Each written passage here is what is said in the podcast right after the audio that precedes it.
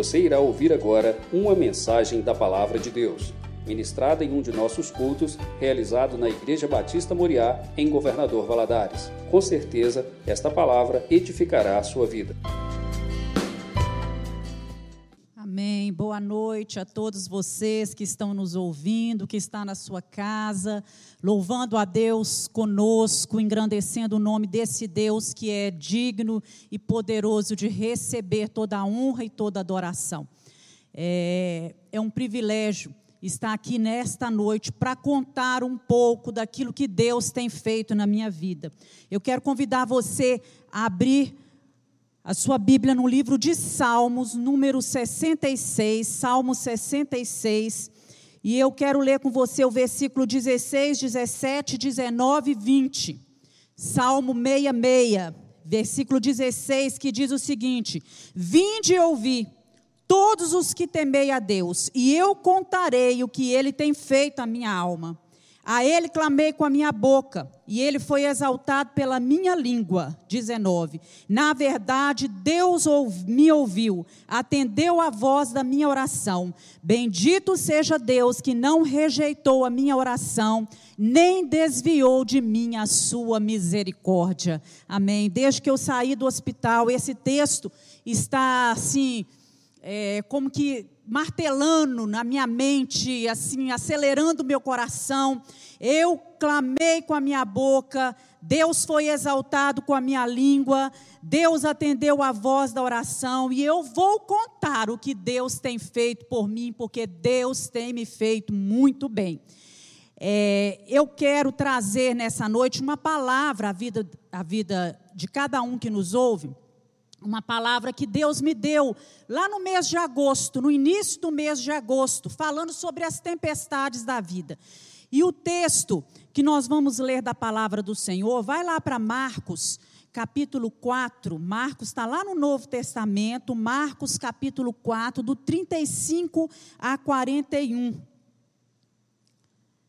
Jesus acalma a tempestade. É importante nós registrarmos na mente que as tempestades da vida, elas não anulam a bondade de Deus, entenda isso. Todos nós passamos por tempestade. E que sempre né, que nasce um arco-íris, nós podemos lembrar que antes daquele arco-íris nascer, houve um período de chuva, houve chuva antes. E que nós enxergamos melhor a grandeza dos montes quando nós estamos no vale. Então é importante a gente ter isso em mente. E aqui, em Marcos capítulo 4, 35, diz o seguinte: E naquele dia, sendo já tarde, disse-lhes: Passemos para outra banda. E eles, deixando a multidão, levaram consigo, assim como estava, no barco. E havia também com eles outros barquinhos. E levantou-se um grande temporal de vento. Subiam as ondas por cima do barco, de maneira que já se enchia. E ele estava na popa, dormindo sobre uma almofada.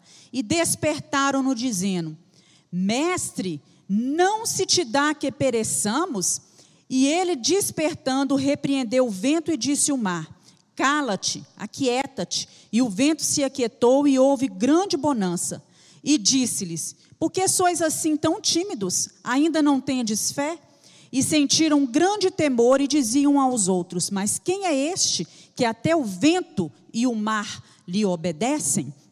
Esse episódio, ele se dá, ele acontece no Mar da Galileia, que é um extenso lago de água doce, o maior lago que Israel possui. E o afluente principal desse lago é o Rio Jordão, que desce ali do Monte Hermon, é, jogando as suas águas é, no Mar da Galileia. E os ventos gelados do Monte, do Monte Hermon, algumas vezes eles descem com muita fúria. E quando sopram esses ventos é, furiosamente, o que, que acontece? Ele provoca no lago muitas tempestades.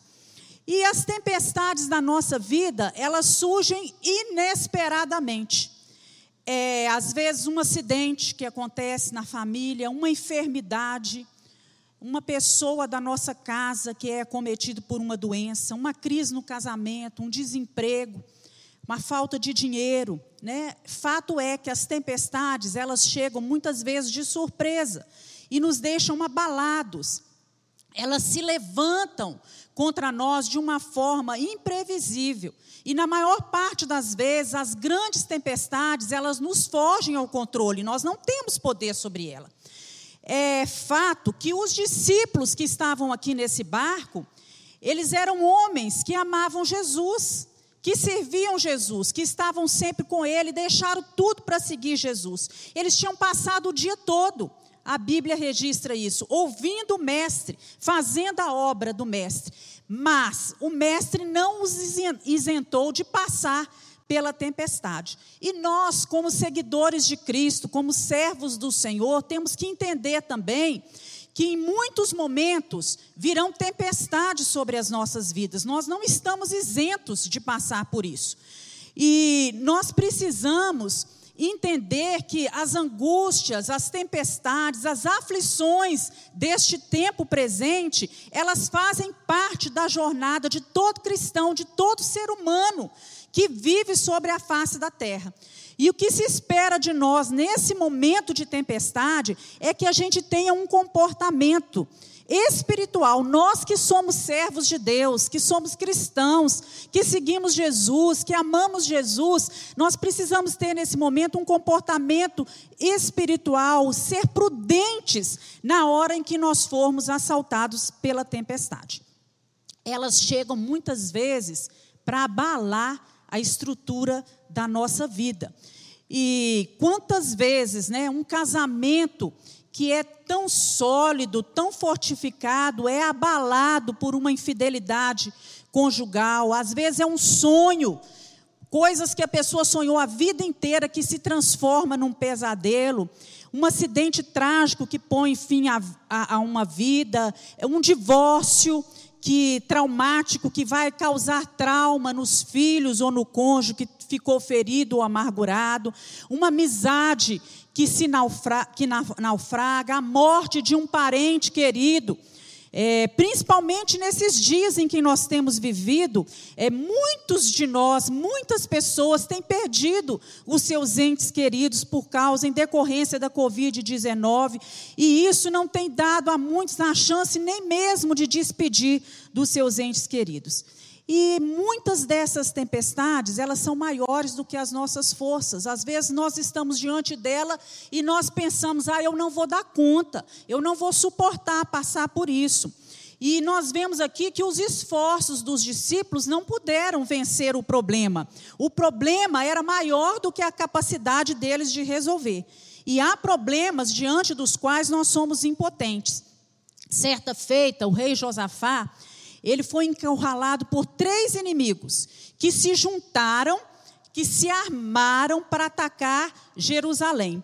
E eles mandaram um recado bem atrevido para o rei Josafá, dizendo que esse que Josafá não poderia escapar da mão deles. Então Josafá teve medo. E ele buscou o Senhor, decretou um jejum em toda a nação. E ele orou e disse ao Senhor: Ó oh Deus, não há força em nós para resistirmos a essa grande multidão. E está lá em 2 Crônicas, capítulo 20, 12. Deus, não há força em nós. O meu exército não tem força para resistir a essa tão grande multidão que vem contra nós. Nós não sabemos o que fazer, mas os nossos olhos, eles estão postos em ti. Aleluias. Quando o problema é maior do que a nossa força, nós precisamos colocar os nossos olhos no Senhor, clamar a Deus, depender dEle, porque as coisas podem estar fora do nosso controle. Diante de nós, diante dos nossos olhos, elas podem parecer que não têm solução, mas elas nunca estão debaixo do controle de Deus. E Deus nos ensina, nesse texto de Marcos, é, lições profundas, através de três perguntas que foram feitas aqui. E essa primeira pergunta, ela foi feita pelos discípulos. Os discípulos questionaram a Jesus: Mestre, não te importa que pereçamos? Em outras traduções, eles disseram: Mestre, o senhor não está se importando que a gente venha morrer? Mestre, nós vamos morrer. O Senhor não se importa com isso. Mestre, o Senhor não vai fazer nada. Nós vamos morrer. E a interrogação deles, né? Muitas vezes ecoa em nossa mente: Senhor, o Senhor não importa com o que eu estou vivendo, com aquilo que está acontecendo. E em meio às lutas da vida, aos questionamentos, muitas vezes nós questionamos ao nosso Deus: onde está o seu socorro, onde está a sua presença, e a gente tem a impressão de que Deus está indiferente ao nosso sofrimento. De fato, nós não sabemos lidar com o silêncio de Deus quando as coisas ruins da vida, da vida nos atingem. Jó questionou o silêncio de Deus durante a sua provação. Maria e Marta, quando Lázaro é, estava doente, eles, elas questionaram a demora de Jesus em chegar naquele lugar. E lá no Salmo 46, 10, o Senhor nos traz uma palavra: aquietai-vos, aquietai-vos e sabei que eu sou Deus. Por mais que pareça difícil, nada foge ao controle absoluto, ao absoluto conhecimento e controle do nosso Deus. Então, quando eles viram os discípulos que eles não podiam resolver aquela situação sozinhos, cheios de medo, eles clamaram a Jesus. A tempestade provoca medo em nós. Nos momentos em que as ondas se gigantam, nós temos medo. Em tempos de doença, em tempos de perigo de morte, em tempos de desastres naturais, de catástrofes, de guerras, de tragédias, de pandemias, o nosso coração clama: Senhor, nos salva. Senhor, tem misericórdia de nós, Senhor, estamos perecendo. Às vezes é mais fácil a gente reclamar e questionar a Deus do que a gente depositar a nossa ansiedade aos seus pés e descansar de, nos seus braços. Então nós precisamos pedir a Deus, meus irmãos, uma fé madura. O Senhor falou muito isso ao meu coração. É tempo de nós orarmos e pedirmos a Deus uma fé madura, porque quem tem essa fé madura, ele não se entrega ao pânico, ao desespero. Havia uma certa deficiência de fé aqui na convicção dos discípulos em relação ao cuidado de Deus. E nós sabemos que não há Deus como nosso, que trabalha por nós, por aqueles que nele espera. Ele trabalha no turno da noite, assim que diz a palavra do Senhor. Olha que coisa linda, que até mesmo enquanto dormimos, o nosso Deus trabalha por nós. E ele quando ele permite a tempestade, é porque ele tá, está desejoso de nos ensinar algumas lições, porque para Deus não há causa perdida. A segunda pergunta, ela foi feita por Jesus. Jesus questiona os discípulos e Jesus pergunta a eles: por que sois assim tão tímidos? Como é que não tendes fé? Né? Outras versões falam assim: por que, que vocês estão assim com tanto medo? Vocês ainda não têm fé?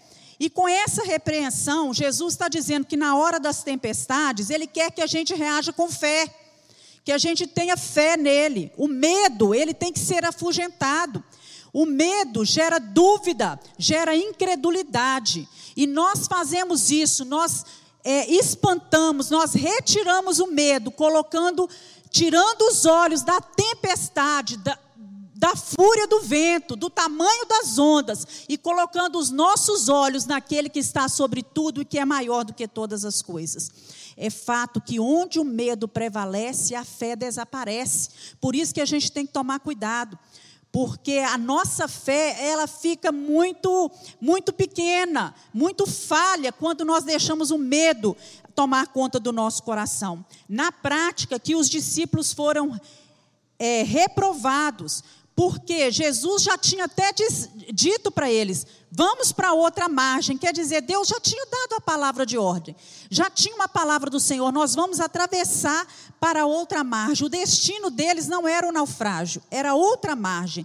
E quantas vezes nós também não damos conta de trazer a nossa mente, de lembrar as promessas de Deus, aquilo que Deus tem feito por nós. Quando a situação parecer perdida e sem solução, nós devemos crer nesta palavra, que não falha, que não mente, né, nos agarrar aqui nas promessas do Senhor. É Ele que realiza um possível, Ele que põe fim nas guerras, Ele que salva aquele que está perdido, Ele que cura enfermo, que levanta aquele que está caído, que liberta das drogas, que ergue do lixo.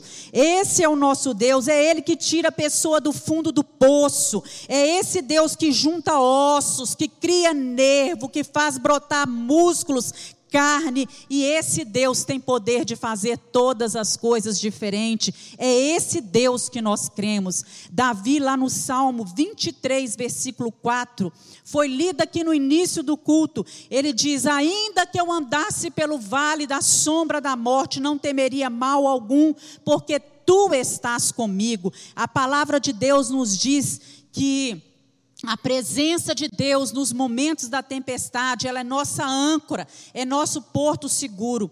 Lá em Isaías 43, 1 a 3, né, o profeta nos diz o seguinte: Não temas, não temas, porque eu te remi eu te chamei pelo teu nome, quer dizer, Deus conhece você, Deus conhece o seu nome, tu és meu. Quando passares pelas águas, eu estarei contigo. Quando passares pelo rio, eles não te submergirão. Quando passares pelo fogo, não te queimarás, nem a chama arderá em ti, porque eu sou o Senhor teu Deus. Aleluia. Deus conhece você, Deus sabe o seu nome. Você está passando pelas águas, você está passando pelas tempestades, mas o Senhor está do seu lado e o Senhor vai sustentar a sua vida. Ele é o Senhor teu Deus. Aleluias. Jesus estava presente nesse barco, por isso o barco não podia afundar. Jesus estava ali presente. Né? E ele se levanta, ele repreende a fúria do mar, repreende os discípulos pela falta de fé.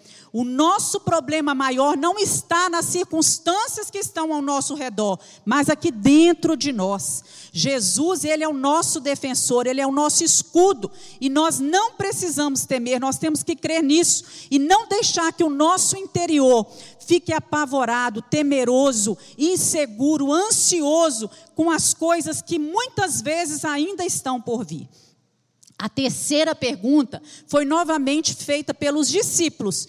Logo depois que Jesus, né, imagina a cena, Jesus em pé no barco, repreendendo a fúria do mar, a fúria das ondas, e tudo se transformando na mais perfeita bonança. E os discípulos boquiabertos, né? Ah, quem é esse que até o vento e o mar lhe obedecem? Então, diante desse episódio, eles foram tomados agora de um grande temor, mas era um temor reverente, não era mais medo, era um temor reverente, porque eles reconheceram que aquele que estava ali no barco não era simplesmente um operador de milagres, mas era aquele que tem a palavra de ordem, aquele cuja voz é, dá comando a todas as coisas, e esse é o nosso Deus. Deus nos convida na Sua palavra a conhecê-lo mais e mais. Lá em Oséias, capítulo 6, versículo 3, diz assim: Conheçamos e prossigamos em conhecer ao Senhor. Jeremias 29, buscar-me-eis e me achareis quando me buscardes de todo o vosso coração, e serei achado de vós, diz o Senhor. Provérbios 10, 25 diz: As tempestades da vida levam embora o perverso, mas o justo, ele tem alicerce duradouro. Então, as tempestades da vida, elas vêm e elas passam. Os discípulos, né, é, entenderam isso naquele momento, que Jesus estava ali presente, que Jesus estava com controle, no controle de todas as coisas.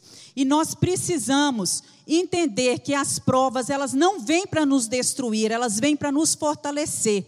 O fogo não vem para nos queimar, ele vem nos purificar. Jesus está no controle das tempestades que ameaçam a nossa vida. E ele pode fazer essa tempestade, se ele quiser, aquietar a qualquer momento. Quando Jesus fez cessar o vento e o mar, eles se acalmaram, como uma criança se aquieta diante de uma ordem e da autoridade do Pai. Meus irmãos, Deus me deu essa palavra que eu trouxe hoje aqui para vocês no início do mês de agosto. O pastor tinha é, me avisado que eu iria pregar numa determinada quarta-feira e Deus falou ao meu coração através dessa palavra e eu fui ruminando essa palavra durante uma semana inteira. Nesse início do mês de agosto, a minha filha, Nelise, ela estava no nono mês de gravidez. O, o bebê estava marcado uma cesárea para o dia 18. E, de repente, o marido da Nelise, Felipe, é, aparece com Covid. E Annelise e Felipe ficaram na mesma casa, dormindo na mesma cama, até descobrir que isso era Covid, né? perceber que isso era Covid. Já tinha vários dias que eles estavam dormindo junto. E eu me lembro que eu falei com ela, Nelise, é, deixa o Felipe aí sozinho, vem cá para casa, você e o Filipinho, você já está cansada, teve que dis, é, dispensar a, a funcionária, vai ter que ficar fazendo as coisas. E ela falou comigo, mãe, já tivemos bastante contato durante esses dias. O neném está prestes a nascer. Eu preciso de você. Você vai ser minha ajudadora. Você vai estar tá comigo durante um mês. Se você pegar Covid agora, eu não, não vou ter ajuda. E o meu pai é quem vai fazer o parto do bebê. Então vocês dois têm que estar saudáveis. E aquilo veio trazendo assim aquela preocupação, aquela ansiedade. Imagina uma mulher grávida na hora de, de dar à luz, é, praticamente na hora. Foi um momento assim muito tenso. Minha irmã Grace, ela fez uma cirurgia bariátrica no dia 1 de agosto. E devido às complicações da cirurgia, ela já estava, é, nesse dia que eu dei essa palavra, já tinha feito três cirurgias. Uma dia 1 uma dia 6 e um dia 11 de agosto. Era um momento de muita luta, de muita turbulência em toda a família. E o Senhor começou a ministrar essa palavra no meu coração. E quando eu terminei de preparar essa palavra, e eu sempre, quando eu termino uma palavra, eu vou orar e pedir a Deus que me dê graça, sabedoria. O Senhor ministrou no meu coração assim, claro, como se eu estivesse escutando uma voz, minha serva, você se prepara, porque isso aí que você está achando que é uma grande tempestade, isso é apenas o começo. Isso é apenas o começo. E graças a Deus o tempo se passou, a Nelise não teve Covid, a neném nasceu ótima no dia 18, forte, saudável. Mas no dia 28, minha mãe interna com Covid. Ela vai para o hospital. E eu já estava agora com a Nelise em casa, cuidando do bebê. Nem mesmo ao hospital eu podia ir para poder dar assistência à minha mãe. Graças a Deus que Luciane, minha irmã, já tinha tido Covid e ela e Priscila revezaram no hospital cuidando da mamãe. Mamãe já, né, é, uma senhora de idade, é, diabética, e ela interna com Covid, e nesse meio, mamãe está internada na área do Covid, a Grace estava internada na UTI. Então, a situação da Grace foi piorando cada dia mais e mais, até falecer no dia 28 de, 29 de setembro. E foram 60 dias, exatamente, do dia da primeira cirurgia até o falecimento da Grace. Vocês não podem imaginar o desgaste emocional, a preocupação, a tensão, muita dor, muita tristeza para toda a família. Eu confesso para os irmãos que eu nunca senti uma dor tão grande. Eu tinha perdido meu pai, perdi meu pai há três anos atrás, mas quando meu pai faleceu, eu entendi que assim eu aceitei claramente, eu agradeci a Deus na hora que ele acabou de falecer, porque meu pai pelejou 45 anos é, com uma enfermidade e ele já estava com seus 80 anos, mas a Grace faleceu é, de uma cirurgia bariátrica com 48 anos de idade, uma pessoa nova, forte, cheia de vida, alegre, e isso, né, é, trouxe assim uma, uma, uma tristeza muito grande às nossas vidas.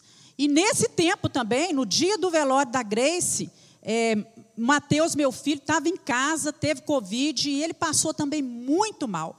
Então, meus irmãos, foi assim, uma série de coisas, um, uma atrás da outra, uma atrás da outra. E quando foi no dia 6 de dezembro, era um domingo, dia de ceia, eu lembro que eu me acordei, eu acordei E eu falei com, com o pastor assim: olha, eu tô, parece que eu não tô, meu corpo não está respondendo, eu não estou conseguindo levantar. Você vai para a igreja, que eu vou levantar, vou tomar um banho e daqui a pouco eu chego lá. Então cheguei na igreja, eram umas 10 horas, sentei lá no cantinho, lá atrás, assim, não tinha ninguém, bem afastada, escutei meia hora da palavra, e na hora de começar a ceia, eu não dei conta, eu estava muito cansada. Eu levantei, fui embora para casa, deitei, né? E quando já chegou a noite, eu estava com o corpo doendo muito, a minha urina ardendo, nós imaginamos que eu estava com uma infecção urinária, comecei a tomar inclusive um antibiótico. Mas na segunda-feira eu vim trabalhar, vim de máscara, fiquei aqui só na parte da manhã e voltei na hora do almoço, porque eu não dava conta. Meu corpo doía do alto da cabeça à planta dos pés, não podia encostar em mim. É, o pastor estava de plantão nesse dia, trabalhando, e quando foi à noite, lá por volta das sete horas, o Mateus chegou em casa também do plantão, e eu estava é, no meu quarto, ele esteve lá, eu estava cansada, eu estava com muita dor no corpo, dor de cabeça e já estava com febre. Eu notei que eu estava com febre. E Mateus chegou e falou: Mãe, você está com Covid. Vamos embora para o hospital. E eu fui com ele. E chegando lá, eu fiz uma tomografia e a tomografia constatou que eu estava de Covid. Então eu voltei para casa, Daí nós já nos isolamos, né, eu e meu esposo, já entrou com o kit todo, com todos os medicamentos que tinha que tomar. Eu ainda tive febre naquela madrugada, mas depois eu não tive mais nada. Passei a semana ótima, sem febre, sem dor, apenas cansada. Assim, cansada. Realizava as coisas e estava cansada. No outro domingo, eu comecei novamente a sentir alguns sintomas que eu tinha sentido no início. Voltou aquele cansaço exagerado, aquela dor no corpo. E quando o pastor chegou do culto, eu falei com ele assim: Olha, eu não estou bem. Eu não estou passando bem, eu estou com o corpo doendo demais, parece que eu estou com febre de novo, estou muito cansada. Eu já tinha ligado para o Rimac Filho, o Rimac Filho tinha levado o oxigênio, eles já tinham colocado o oxigênio em mim, mas eu não estou bem, eu não estou me sentindo bem, então nós fomos para o hospital.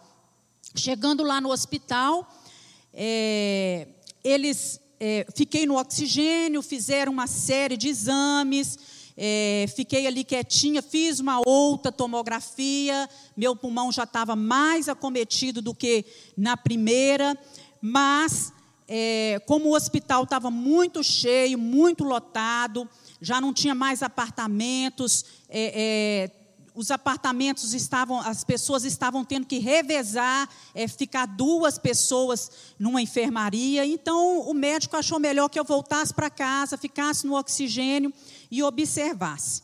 E assim nós fizemos. E no outro dia cedo, né, o RIMAC saiu para dar plantão e eu fiquei em casa com o oxímetro.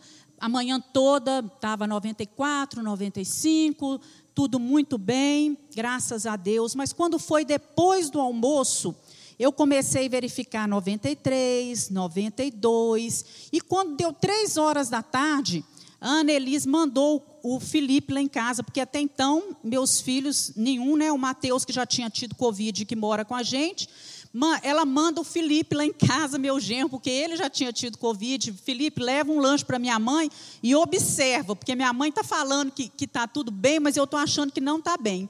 E o Felipe chegou lá em casa, e daí a pouquinho chega o Mateus também, e a minha saturação estava dando 91, 92, 90, até 89. E eles ligaram para o RIMAC, e o RIMAC falou: não, vem, vem direto para o hospital. E eu fui para o hospital, né, cheguei no hospital e lá eu já, já fiquei internada e aguardando uma vaga, aguardamos até a noite, saiu uma vaga em um quarto, né, que eu ia dividir um quarto com uma, uma outra pessoa, porque o hospital estava muito, realmente muito, muito lotado. E na terça-feira, eu levantei, eu conseguia ir ao banheiro, andava carregando o soro para todo, todo lado. O, o pastor Rimac tinha operado várias pacientes. Na segunda-feira foi dar alta para aquelas pacientes todas. E, e a acompanhante da pessoa que estava lá, ela me ajudou bastante e ela ficou ali. E na hora que chegou o almoço eu não consegui comer e tudo, e eu falava, eu quero ir embora, eu quero ir embora, eu quero ir para casa, eu, ser, eu quero ser cuidada em casa, eu não quero ficar aqui no hospital, porque aqui no hospital eu fico só lembrando da Grace, minha irmã, e eu estou sentindo que eu não estou bem, eu quero ir embora. E nisso entrou uma médica e ela falou comigo, Georgia, nós não vamos te dar alta, você tem que ficar aqui. Do jeito que você está, você precisa ficar aqui no hospital se você, eu não posso assumir essa responsabilidade de mandar você para casa. E não podia mesmo, meus irmãos, porque quando deu cinco horas da tarde, eu já não estava nada bem. E eu até mandei uma mensagem no grupo para meus filhos, para o meu marido, né? O Rimac aí já estava lá do meu lado todo, eu falando assim, gente, ora por mim, porque eu estou sentindo a cada instante, parece que a cada hora que passa, que eu estou piorando. Eu estou sentindo assim, nitidamente, quando você está sentindo que as suas forças estão esvaindo. Eu já não estava conseguindo comer e todo esforço que eu fazia, a saturação abaixava. Eu já não estava podendo nem mesmo levantar mais para ir ao banheiro. Então, na quarta-feira cedo, eu fiz outra tomografia e aí foi constatado que o meu pulmão agora já estava mais acometido do que na madrugada de, de domingo para segunda. Né? E então veio a notícia, Rimac chegou com a notícia de que eu teria que ir para a UTI, porque tinha vagado, né, tinha uma vaga na UTI, que era uma coisa que estava muito difícil de acontecer, e eu ainda estava no décimo dia da doença, e ainda iria passar por todo o processo inflamatório, que, segundo os médicos, do jeito que o meu quadro estava desenvolvendo, ainda viriam momentos piores. Então eu chorei, falei, ah, eu não quero ir para UTI, eu já passei muito trauma, meu, meu pai é, a vida toda, assim, a gente viveu entrando no hospital, saindo no hospital, vendo meu pai entubado e tudo. Acompanhei esses 60 dias a Grace no hospital, eu não quero, mas o Rimac falou comigo, Georgia, não tem jeito, é o melhor. É, você precisa ir para a UTI porque você vai ser mais bem cuidada lá. E eu me lembro que a Annelise esteve comigo ali antes de eu entrar na UTI, e ela segurou na minha mão e ministrou umas palavras à minha vida. E quando eu entrei na UTI, me, uma das, me, a, das médicas que me atendeu, ela segurou a minha mão como uma filha. E ela falou assim: Georgia, é, eu amo a sua filha. É, a sua filha é uma amiga muito querida. E eu vou te dizer alguma coisa, porque eu tinha comentado com ela a respeito da dificuldade que eu estava tendo de separar o sofrimento, as coisas que eu estava passando, desvincular aquilo de tudo que minha irmã tinha passado ali no hospital, de todo o sofrimento que a Grace tinha vivido. E ela falou comigo assim: olha, você precisa separar as coisas. A Nelise me falou que você é uma mulher muito forte. E o que aconteceu com a sua irmã foi outro caso. Sua irmã passou por cinco, ela fez uma cirurgia bariátrica, ela fez cinco cirurgias não é? Ela teve vários procedimentos invasivos. Agora você precisa se fortalecer emocionalmente para você lutar pela sua vida. Porque se você não controlar as suas emoções, você não vai vencer. E aquela palavra entrou no meu coração. falei, nossa, Annelise me fala isso e agora ela também me fala isso.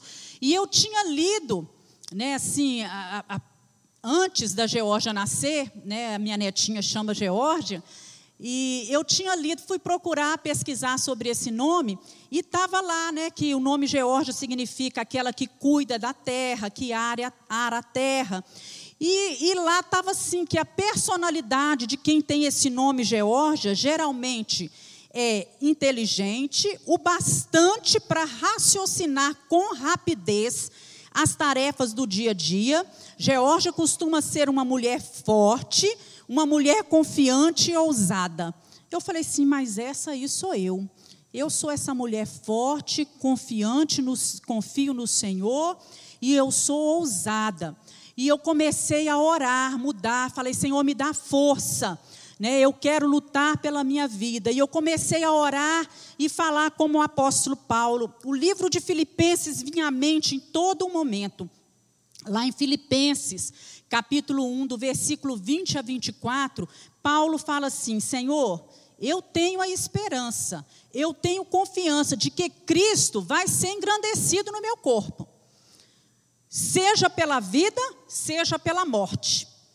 Porque para mim o viver é Cristo e o morrer é ganho. E eu comecei a orar, Senhor, eu estou igual o apóstolo Paulo.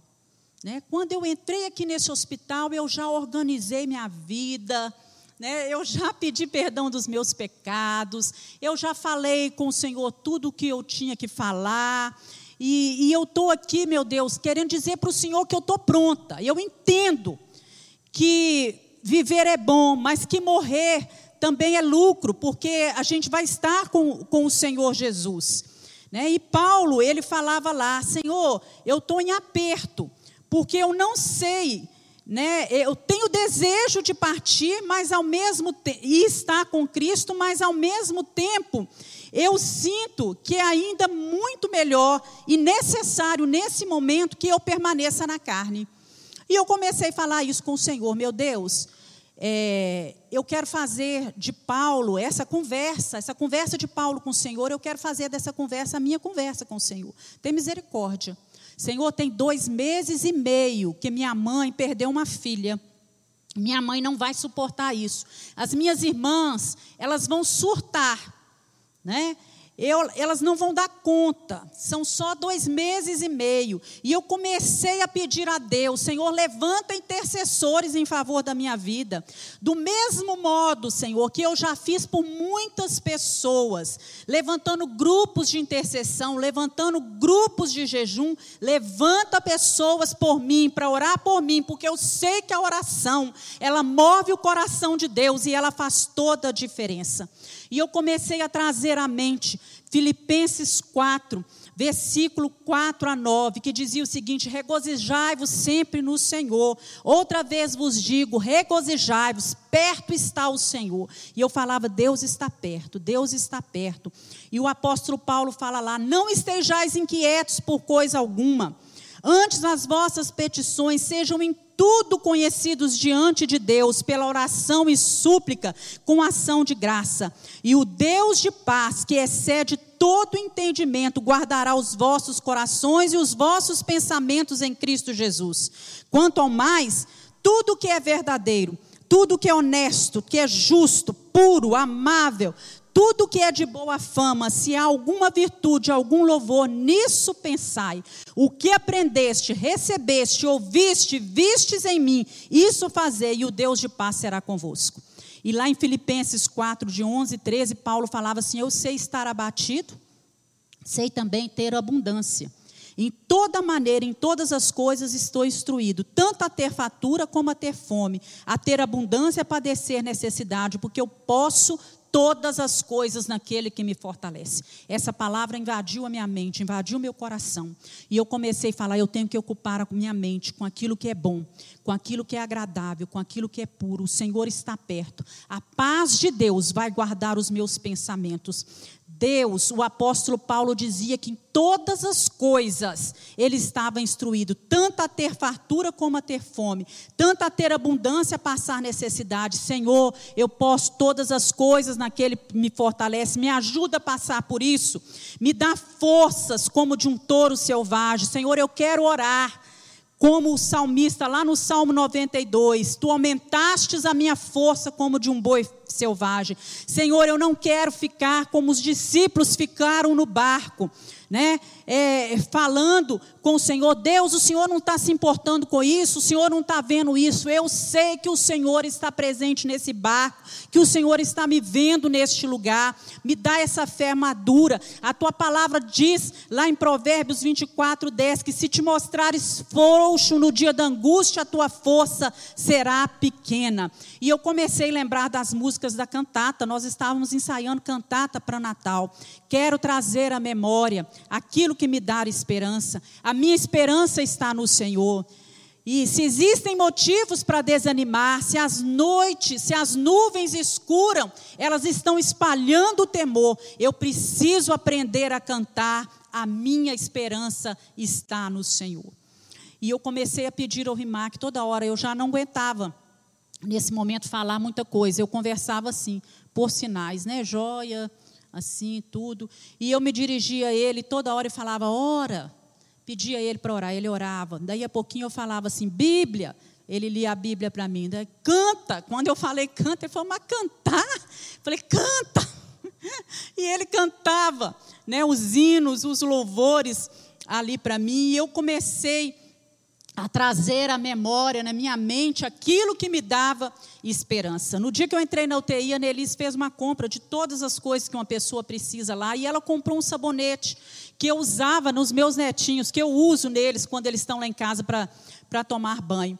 E quando eu tomava o banho ali na cama, que as enfermeiras vinham me davam aquele banho, às vezes eu comentava com elas, né? Hum, cheirinho da Clarice, hum, cheirinho do Felipe, hum, cheirinho da Cecília, cheirinho da minha netinha. Eu ainda vou mussungar eles bastante, ainda vou apertar eles bastante. E eu comecei a fazer ali quando entrei, VNI, é uma máscara que a gente coloca durante quatro vezes ao dia, durante três horas. Né? E eu programava, o Rimac Filho, o Rimac programava uma pregação, programava músicas e depois uma outra pregação. Nunca escutei tanto pastor Natalino pregar. Pastor Natalino foi meu companheiro de, de UTI, nas mensagens, e aquela palavra foi fortalecendo o meu coração. E eu comecei a escolher músicas para cantar. Né? Eu pedi o Rimac Filho, pedi a ele que fizesse uma, uma seleção né, de várias músicas, Terremoto, Recebe a Cura, Hino da Vitória, Deus não rejeita a oração, não tenha sobre ti nenhum cuidado, um já seria muito pela ti, pela fé no Filho de Deus eu sou vencedor, né? lugar seguro, Deus me fez assim, pé sobre a rocha, Ele cuida bem de mim, Senhor, eu creio que Tu és a cura, recebe a cura, e eram essas músicas de poder assim, né? E eu falava, né, cantava aquela, não preciso que Tu venhas, basta apenas que Tu digas uma palavra, né? E nós, aquilo ali, aquela palavra, aqueles cânticos, a música foi fortalecendo a minha vida, né? foi enchendo o meu coração, foram me fortalecendo. E eu lembro bem um dia, né, que eu estava ali, era exatamente dia 20, eu estava ali na VNI e eu falava assim com o Rimac, filho, ah, quero sair, quero sair. O Rimac, filho, mãe, mãe, mãe, lembra Daqui a 20 dias, nós tínhamos comprado um pacote de viagem. Você vai estar em Porto de Galinhas com seu pé. Pensa naquela água azul, cristalina. Você vai estar ali, né, colocando seus pés. E eu conseguia me imaginar naquele lugar de águas claras e eu ali visualizando. Tinha dias que eu cansava, né, e falava com o Rimac, não, eu estou cansada. O Rimac falava assim, Georgia, você está usando, o seu oxigênio está 14 litros. A VNI, se você conseguir fazer isso, vai te ajudar, vai te salvar. Persevera, não desiste. Vai, vai dar certo, vai dar certo. E uma coisa também que me trouxe muita esperança foi isso aqui, irmãos. Vovó, tá vendo sua foto, né? Está aí bem deitadinha, né? Queria ir deitado no seu cantinho. Ó, vovó, aqui, ó. Hoje, aqui na minha casa a gente fez um monte de coisa legal. Graças a Deus, eu acho que Deus vai fazer você recuperar, viu? Você vai recuperar, graças a Deus. Eu sei que você vai recuperar, viu? Aqui. Ó. Você não vai morrer, não. Você vai ficar aí, ó. Ó. Ó. Deus vai te ajudar. Deus vai te ajudar. A Clarice todos os dias gravava áudio, a minha neta, e mandava para mim. Vovó, eu queria estar tá aí no seu cantinho. Vovó, você não vai morrer, não, viu? Ó, oh, Deus está aí, Deus vai te ajudar. E ela mandava os áudios para mim, vovó, que lugar bonito que você tá. Eu quero ir aí, cheio de árvores atrás. Nem eu sabia que a janela dava a floresta que estava ali atrás, para as árvores que estavam ali atrás. Meus irmãos, e eu estipulei para mim naquele tempo, não perder o foco. Eu não posso perder o foco. Primeiro, eu tenho que crer na cura. Eu tenho que ter esperança, porque enquanto há vida, há esperança. Segundo, eu tenho que tomar os medicamentos todos e ser receptível ao tratamento. Eu tenho que dar conta desse tratamento. Eu tenho que me alegrar nessa situação difícil. E eu tenho que ser agradável a todos. E eu pedi isso a Deus, meu Deus, ninguém tem culpa de eu estar aqui. Né? Eu sei que o hospital está cheio, às vezes a gente chama e não é respondido assim tão prontamente. Eu sei que, às vezes, uma enfermeira está cuidando de outra pessoa que está muito pior do que eu. Né? O médico está dando assistência para uma outra pessoa. Senhor, me ajuda a ser paciente, a tratar todos com muito. É, é, com muita educação, com muita paciência, com muito amor, porque eles estão dando o melhor, eles estão trabalhando aqui, abençoando a minha vida. E teve um dia, eu não me lembro que dia que era, mas eu creio que deve ter sido o pior dia. Porque quando eu acordei, eh, estava no quarto Rimac, Rimac filho, Mateus e Annelise. E eu olhei assim, eles estavam todos vestidos, paramentados, de máscara, e eu só vi essa parte assim dos, dos olhos dele, que por incrível que pareça, parece que os quatro têm isso aqui, tudo igual, parece o pai. Né? E eu falei, nossa, que coisa boa acordar, né? Vocês estarem, está todo, está todo mundo aqui e tudo. Mas lá no meu íntimo ficou aquele negócio assim, nossa, eu devo estar muito ruim, né? Porque está todo mundo aqui, né? todo mundo junto. Né? O Mateus estava indo para um plantão, segurou minhas mãos, ficou ali, né? Eu pegando ali os dedos dele, mexendo nos dedos dele e tudo. E aí eu sei que nesse dia eu acordei de madrugada, abri meus olhos e o Rimac estava sentado lá dormindo e eu não quis acordá-lo e eu comecei a recitar os salmos. Né? Tão bom a gente saber a palavra de Deus de cor, meus irmãos, porque nessa hora vem tudo à mente. E quando eu comecei a recitar o Salmo 23, de repente parei nessa parte que diz assim: Ainda que eu andasse pelo vale da sombra da morte, não temeria mal algum. E eu comecei, parei ali e falei de novo, ainda que eu andasse pelo vale da sombra da morte, não temeria algum. Eu parei, comecei a chorar e conversar com Deus. E eu falei assim: Senhor, que vergonha. Eu estou com medo. Senhor, eu te conheço. Senhor, eu te sirvo há tantos anos. Eu sei quem o Senhor é. Eu creio no teu poder, eu conheço esse Deus. Mas nesse momento eu estou com medo, eu estou com uma sensação de impotência, de fraqueza, de fragilidade aqui nessa cama. Senhor, eu sei que qualquer coisa pode afetar o meu corpo nesse momento. É, eu sei que se entrar aqui uma bactéria, né, se, se soltar um êmbolo no meu corpo, eu posso ser afetada. Senhor, se alguém entrar aqui com a gripe ou alguma coisa, isso tudo pode me afetar, pode me piorar. E lá no meu interior, eu estava deitada, virada de lado, né, porque a posição de lado era sempre melhor para a saturação, e tinha uma porta de vidro muito grande, de onde eu via né, a área lá dos médicos e os enfermeiros passando e tudo.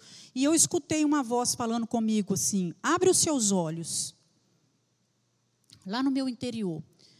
E eu estava com os olhos abertos. Né?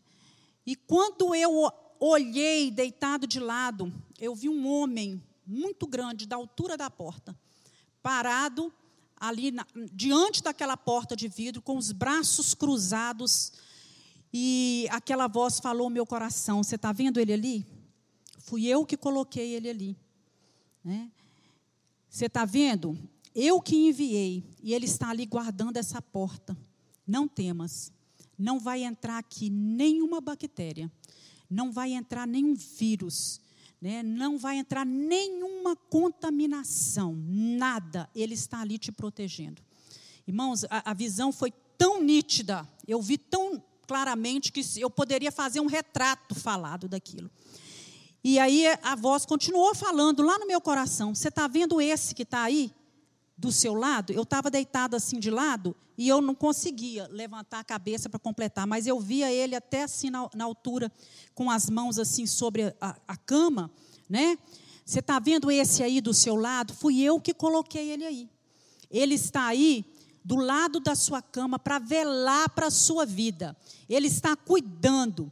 Ele está acompanhando os medicamentos, ele está amenizando a sua dor e o seu sofrimento. E eu comecei a louvar ao Senhor, eu comecei a engrandecer ao Senhor e falar: o Senhor está perto, o Senhor está comigo, o Senhor está cuidando de mim, o Senhor está me protegendo, o Senhor está me abençoando. Ele é o médico dos médicos, ele é o Senhor dos senhores. O meu coração começou a se encher de louvor a Deus. Ele é Deus de poder, ele é o Todo-Poderoso, Ele é o Deus que ressuscita mortos. Esse é o meu Deus. Quem é esse que até o vento e o mar lhe obedecem? Esse é o meu Deus. Ele é o Filho do Deus vivo, aquele que não nos deixa, não nos abandona. Naquela manhã, Deus me visitou poderosamente dentro daquela UTI. E no dia 22, eu já comecei a apresentar melhoras. Dia 23, eles já me colocaram assentada ali numa, numa, poltrona e eu comecei a lutar para poder aguentar ficar sentada o máximo que eu podia, a, a, respirar cada vez de uma forma melhor. Comecei a ter fome, comecei a me alimentar melhor. E na noite do dia 24, eles entraram e falavam assim: Nós vamos te dar um presente de Natal. Você vai passar a noite de Natal no quarto. Você vai ter alta da UTI. E eu lembro que nós saímos daquela UTI, né? Que coisa maravilhosa. Quando nós entramos naquele quarto, eu e o Rimac, né? Nós chorávamos, nós nos alegrávamos no Senhor e glorificávamos a Deus, oramos, né, ao Senhor, dividimos um marmitex, né, da ceia de Natal do hospital junto. Foi o melhor franguinho que eu já comi na minha vida, né? E dia 26 à noite, eles me deram alta do hospital e eu fui para casa, aleluias. Eu lembro que eu mandei essa foto aí para várias, várias pessoas. Né? Chegando em casa, eu só tenho que agradecer a Deus. Que coisa maravilhosa, né? Depois de 13, 14 dias, né?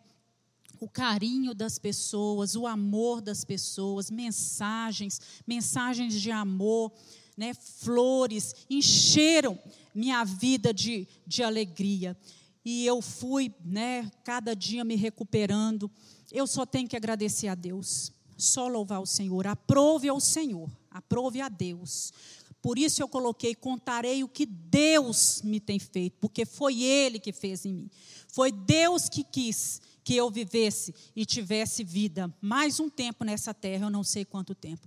Eu tenho que agradecer todos os dias a Deus pelo marido que Ele me deu, que me acompanhou em todo o tempo, que esteve ao meu lado, pela vida dos meus filhos que estiveram presentes nesse momento, do meu genro, da minha nora, dos meus netos que me trouxeram esperança, pela vida da minha mãe, que quando eu voltei para casa, ela cuidou de mim igual se cuida de um bebê.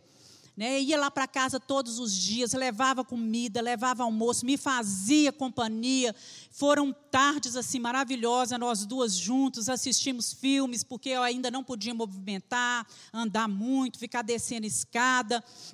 E o Senhor me ensinou muitas coisas. E depois, com o tempo, né, eu voltei a fazer é, fui fazendo ainda no primeiro, no mês de janeiro, fui fazendo a, a fisioterapia pulmonar. E depois eu fiz, depois de 60 dias, outra tomografia. Meu pulmão está 100%, não teve fibrose alguma, acometimento algum. E eu não tive nenhuma sequela. Nos primeiros dias, no primeiro mês, eu fiquei muito cansada ainda e notei que eu estava um pouco esquecida. Até a primeira palavra que eu fui dar aqui na igreja, eu troquei algumas coisas, né, mas nada que o tempo não resolvesse. Então, meus irmãos, eu quero trazer para vocês nessa noite alguns, algumas coisas que marcaram a minha vida, algumas frases, alguns ensinamentos. Quando o problema é maior do que a nossa força, nós precisamos olhar para Deus, clamar e depender dEle. Aprenda isso. As coisas podem estar fora do controle para nós, mas nunca está fora do controle de Deus. Escutou isso, Jaque? As coisas podem estar fora do controle para nós, mas nunca está fora do controle de Deus.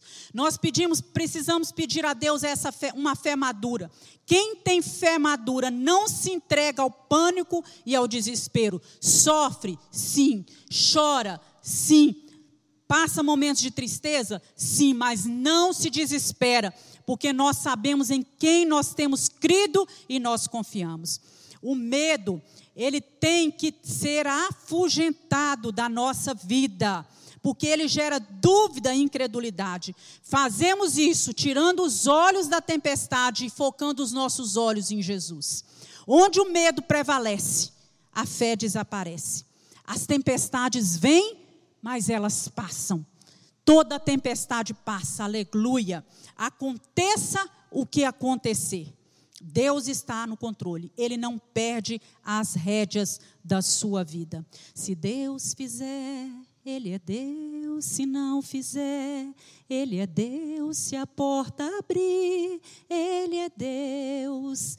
Mas se fechar, continua sendo Deus. Se a doença vier, Ele é Deus. Se curado eu for, Ele é Deus. Se tudo der certo, Ele é Deus. Mas se não der, continua sendo Deus. Deus não muda. Ele é Deus em toda ocasião. Deus ama você. Eu não sei que tempestade você tem enfrentado agora.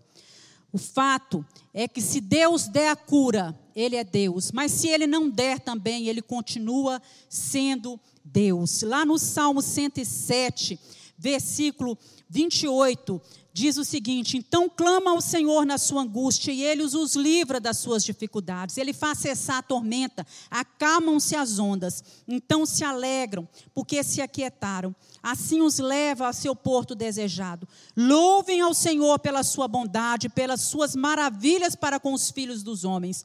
Exaltem o Senhor na congregação do povo, glorifiquem-no na assembleia dos anciãos. Ele converte os rios em deserto, as fontes em terra sedenta, a terra frutífera em estéreo, pela maldade dos que nela habitam. Converte o deserto em lagoa e a terra seca em fontes. Quer dizer, Deus faz tanto uma coisa como faz outra não é? Ele tem o poder de transformar o deserto em fontes de água, mas ele tem poder também de converter rios em desertos. E eu quero dizer a você, se você tem vivido momentos de tempestades, momentos de dificuldades na sua vida, é tempo de você confiar no Senhor, de você saber que Deus é soberano, que Deus tem o controle de todas as coisas, que Deus está acima de tudo. Se você perdeu algum ente querido, assim como eu perdi, eu quero te dizer que Deus é o consolador. Ele tem o bálsamo. Não se entregue. Não desista. Você tem ainda a sua vida toda pela frente. Nós cremos na ressurreição. Aleluias por isso. Se nós não crêssemos na ressurreição dos mortos, nós seríamos o mais infeliz de todos os homens. Um dia nós nos encontraremos todos na glória. Esse tempo de separação é provisório. Então levanta, né? Interessante que lá em 2 Samuel, capítulo 12, Davi estava com seu filho é, muito doente.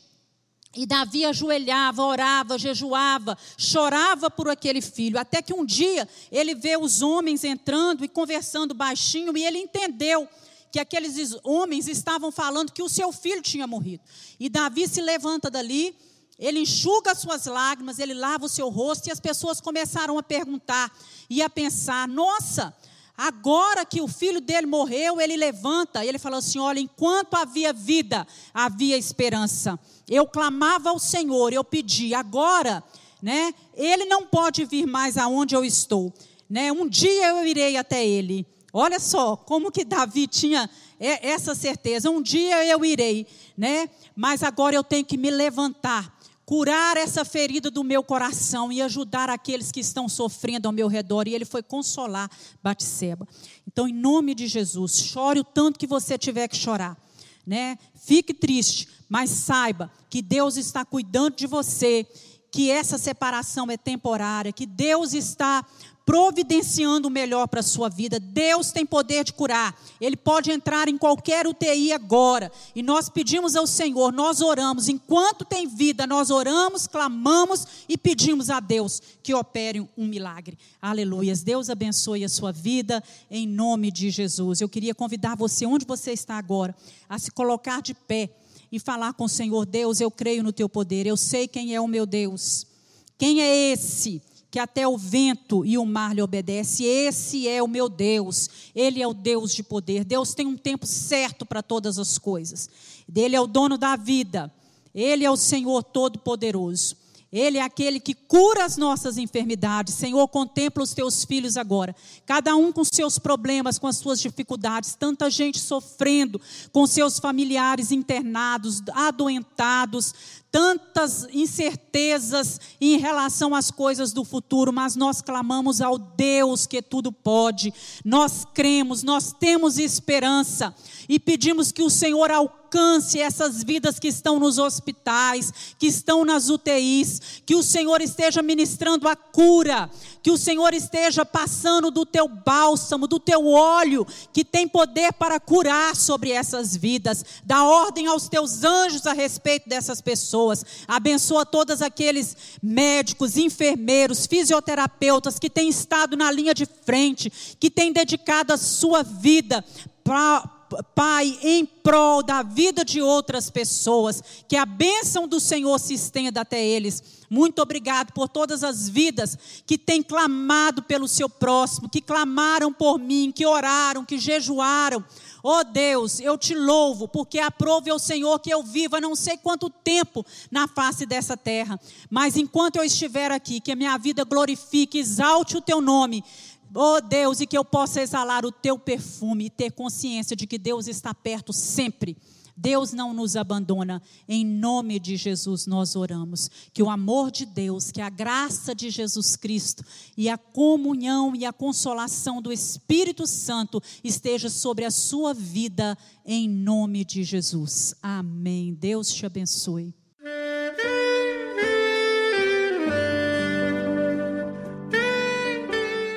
Querido amigo, Deus se interessa por você.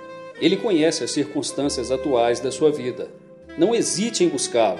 Em Jeremias 33, versículo 3, ele nos diz: Clama a mim e responder-te-ei, e anunciar-te-ei coisas grandes e ocultas que não sabes.